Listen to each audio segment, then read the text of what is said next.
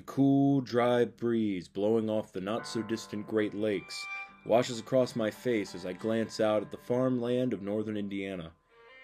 The floorboards creak as I pace across the porch of the aging farmhouse.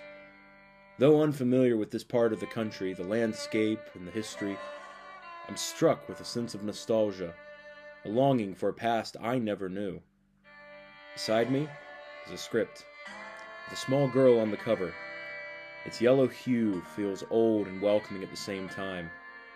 I gently pick it up and turn to the first page of Girl from the North Country, and immediately I'm transported back to a simpler, harder time, yet somehow a time filled with hope.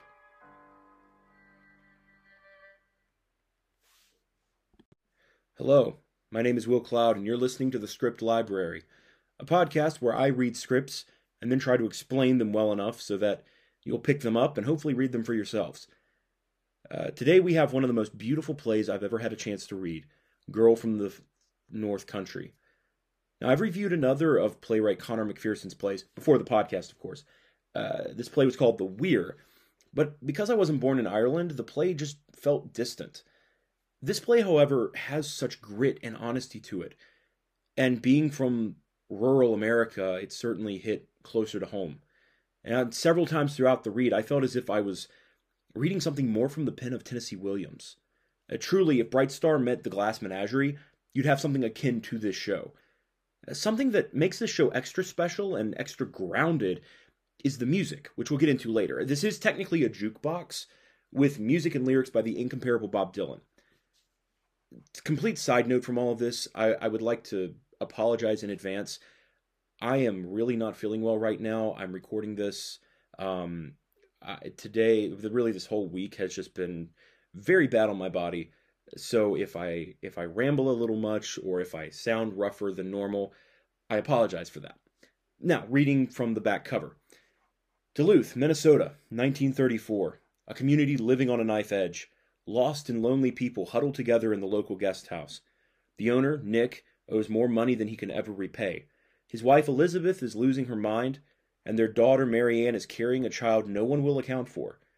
So when a preacher selling Bibles and a boxer looking for a comeback turn up in the middle of the night, things spiral beyond the point of no return. This show opened at the Old Vic in London back in 2017, and after a brief but successful stint in England, including a London revival in 2019, it made its way to Broadway at the Belasco Theatre, opening on March 5th, 2020.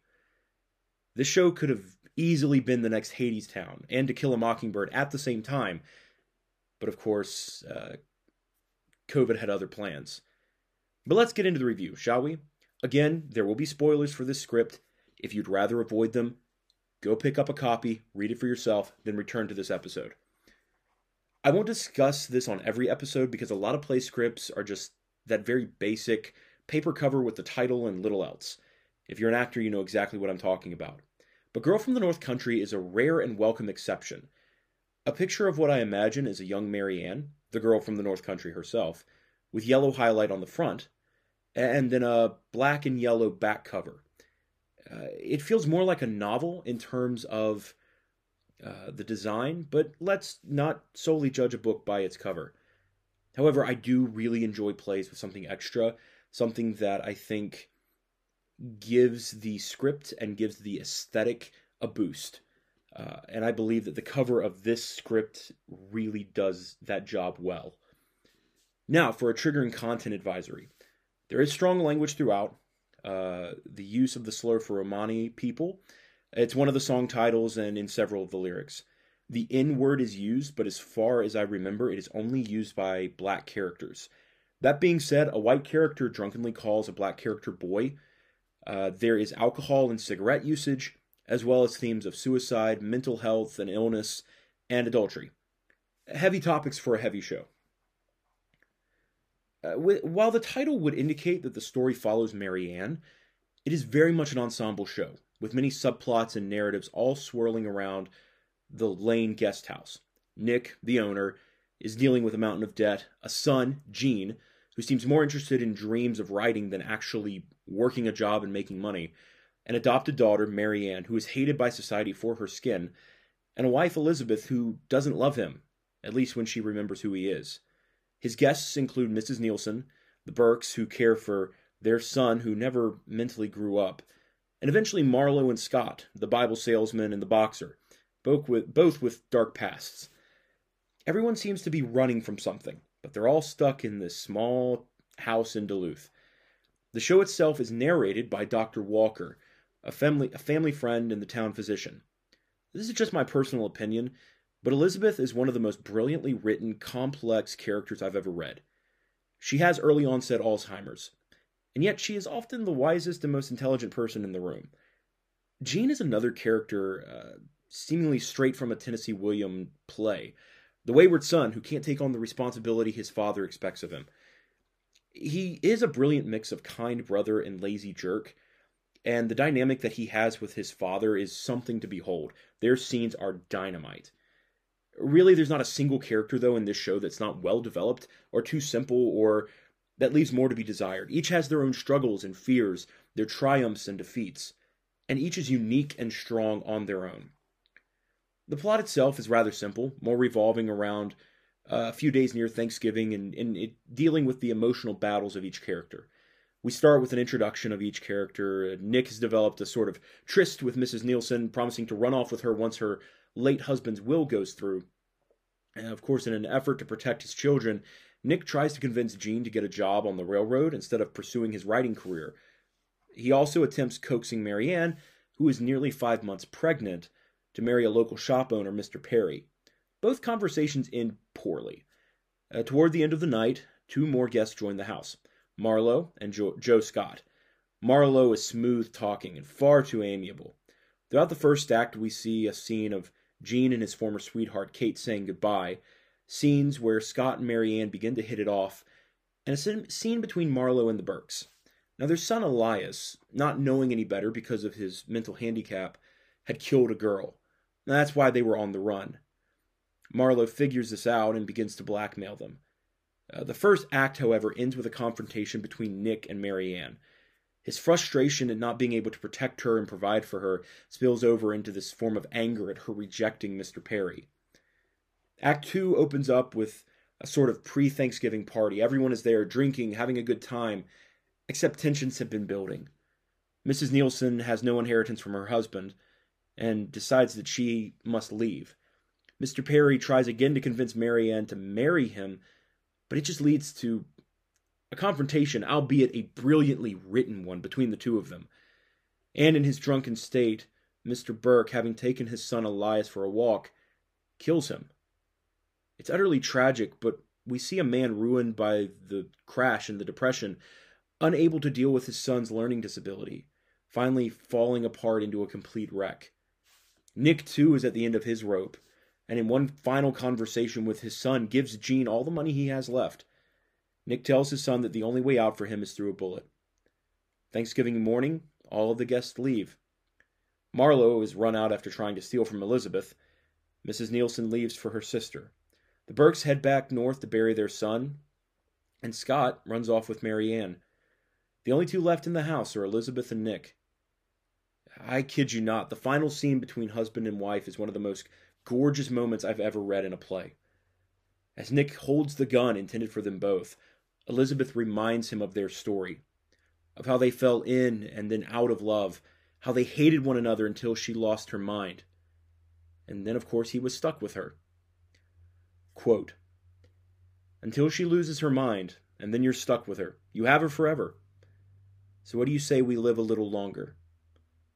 Elizabeth removes the bullets from the gun and they disappear to the west.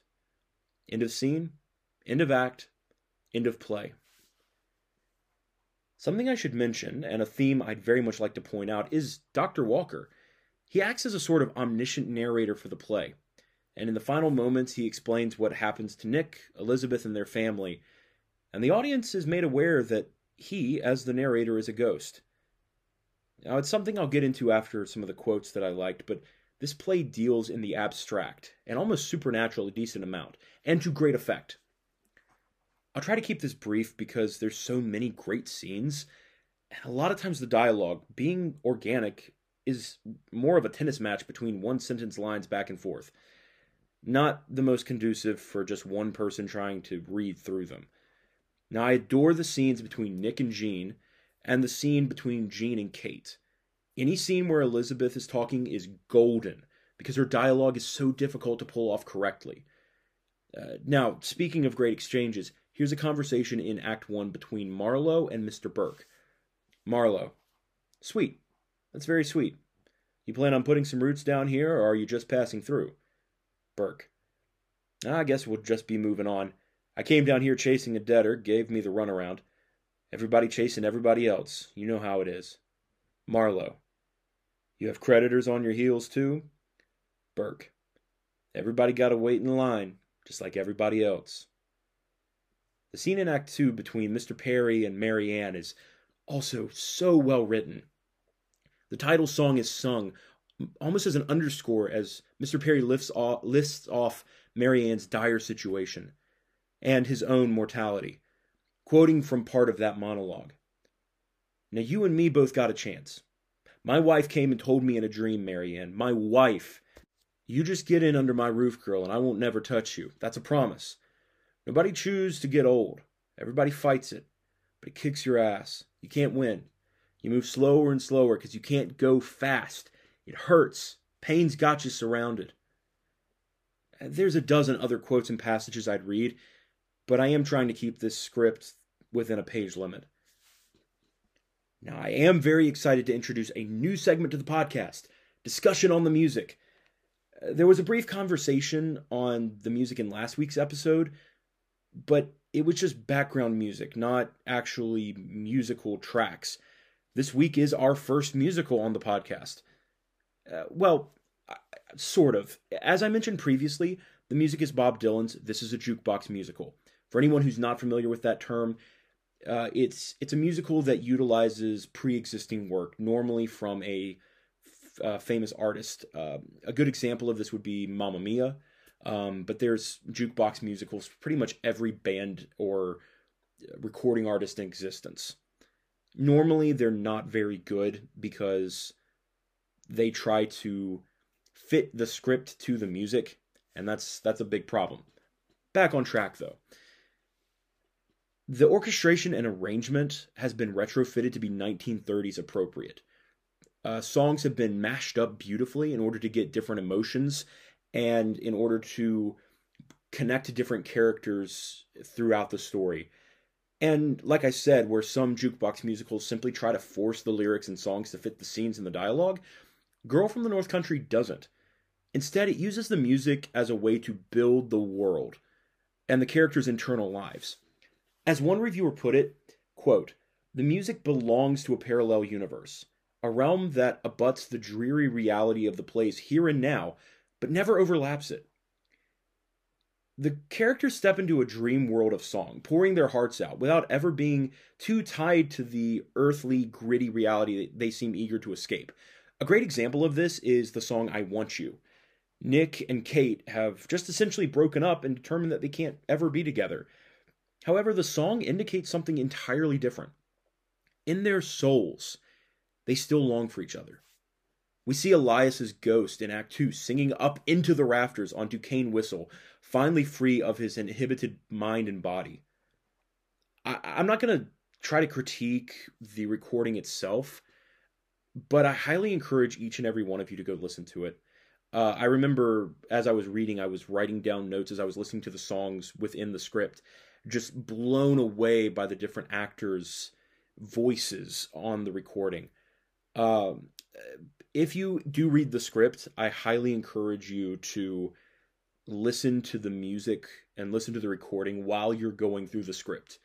The lyrics are raw, the performances are powerful, and the songs themselves emotionally frame the script so beautifully. The only flaw in this show is timing, really. Uh, opening on Broadway literally two weeks before the pandemic shut everything down. Fortunately, the American production was able to garner some glowing reviews before it was canceled. Or I'm sorry, not canceled, but put on hold. Now quoting Ben Brantley of the New York Times. Yet while this singular production, which opened on Thursday night at the Belasco Theater under McPherson's luminous direction, evokes the Great Depression with uncompromising bleakness, It is ultimately the opposite of depressing. That's because McPherson hears America singing in the dark, and those voices light up the night with the radiance of divine grace. A fluent fusion of seemingly incompatible elements. Girl occupies territory previously unmapped on Broadway, and it speaks its own hypnotic language. Bob Dylan himself saw the show and was moved to tears, quoting him now from an interview with Douglas Brinkley, also of the New York Times. Quote, Sure, I've seen it, and it affected me. I saw it as an anonymous spectator, not as someone who had anything to do with it. I just let it happen. The play had me crying at the end. I can't even say why. When the curtain came down, I was stunned. I really was. Too bad Broadway shut down because I wanted to see it again. End quote. I've read Tennessee Williams. I've read Arthur Miller, August Wilson, and all of the great playwrights of the last century whose names escape me. I cannot tell you the last time I read a play, much less a musical, that had such realness and emotional honesty packed in its pages. Uh, truly, I finished reading the script about three days ago at the time of this episode's release, and I'm still shaking over moments and scenes. And of course, the songs. I've had the album on repeat all week. Bob Dylan truly is one of the greatest poets of the 20th century. Despite the darkness and the hardship showcased in this story, there's such a lightness and a hope, a sense of redemption, a glimmering ray of sun through all the storm clouds. It really, even though we're in a different time now, the same emotions, the same sense of hope and and struggle and uh, difficulty that that people experienced in the 1930s, I think it's still very applicable to today. And I think that there's something that in our situation now we can take from these stories that are set in a different time in a different world. And I'm not the, necessarily the best person to talk about this, um, and certainly it's it's not the sole focus of the story. But I would be amiss if I didn't talk about and at least praise the way in which race is viewed and dealt with in this story. It may have gotten lost in the synopsis, but Marianne is adopted and she is black. And certainly Nick loves his daughter, but he can't fully understand her world. And sometimes he reacts poorly to things because he doesn't understand really what she has to deal with or what Scott has to deal with. Um, I could be completely wrong. Uh, like I said, I am not at all the right person to really dive into that too deeply. But I believe that there is special care and consideration given to the topic of race in this story in a way that's powerful and and kind of unique. Um, I I really ought to make a larger ranking system based off of this show. Five out of five feels too little too simplistic for Girl from the North Country. And I know that I rate a lot of shows 5 out of 5. In fact, I think all three episodes now have been 5 out of 5. But this show truly is one of the best scripts that I've ever read. I am so, so glad that the Broadway production is only on hiatus right now and not completely gone. Anyone who has the opportunity to see a production of Girl should consider themselves lucky beyond measure. I've talked so much about what I loved already. Certainly, there's very little to nothing that I can think of that I didn't like. Not a bad moment, not a weak link. Please, please, please go find a copy of this script. Listen to the recording. I'll include links to both where you can buy the script and where you can listen to the recording in the description. And when Broadway reopens, buy a ticket I'd give just about anything to be involved in this show. Uh, it's certainly now joined the ranks of my bucket list, both to see and to be a part of. I'm at a loss for words, except for the around 8,000 or so that I just wrote for this episode. It truly is a show that everyone should want to see, everyone should want to uh, be a part of if you're an actor or a, a production member or a director. I you guys again I'm going off script again but but holy cow it's it I'm still shook. it's such a good script and everything I've seen about the productions, both London and Broadway, it's just phenomenal. It's just absolutely gorgeous. And there's so much that I I don't have time to talk about or that I've forgotten to talk about that it's just oh you guys it's so amazing. I'm sorry. I'm going to get back on my script now.